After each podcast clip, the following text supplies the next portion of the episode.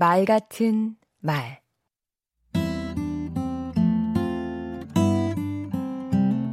안녕하세요. 강원국입니다. 코로나 바이러스가 창궐하면서 사회적 거리두기란 말이 등장했는데요. 말도 거리와 밀접한 관계가 있습니다.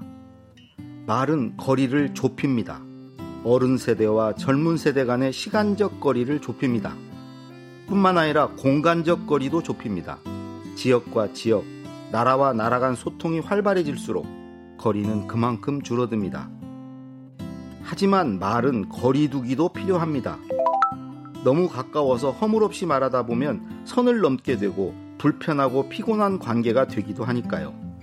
가까운 관계일수록 이런 일이 더 빈번하게 일어납니다. 그렇다고 너무 멀리 떨어지는 것도 바람직하지 않지요.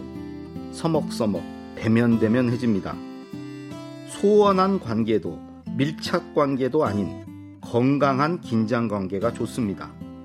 적정한 거리를 유지하면서 서로가 서로를 존중하는 그런 관계가 질리지 않고 오래 갑니다. 친구 관계, 연인 관계, 부부 관계가 모두 그렇습니다.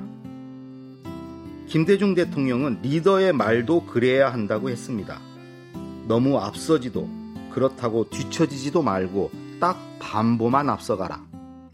적정한 거리에서 국민의 기대와 의식 수준에 맞게 말해야 한다고요. 대화에서도 거리두기는 중요합니다. 먼저 대화하기 전에 한 걸음 물러서 상대방을 탐색하는 거리두기가 필요합니다.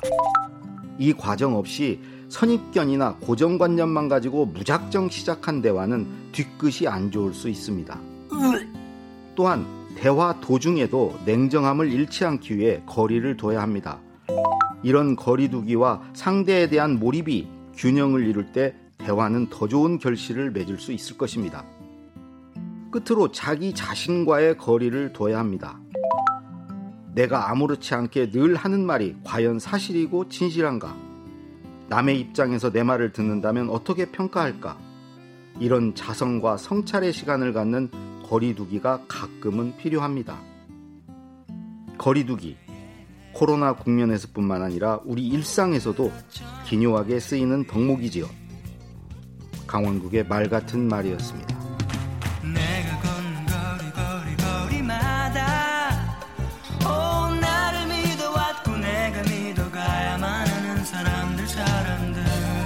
더 가까이, 더 오래 함께하기 위한 건강한 거리. 지켜주실 거죠?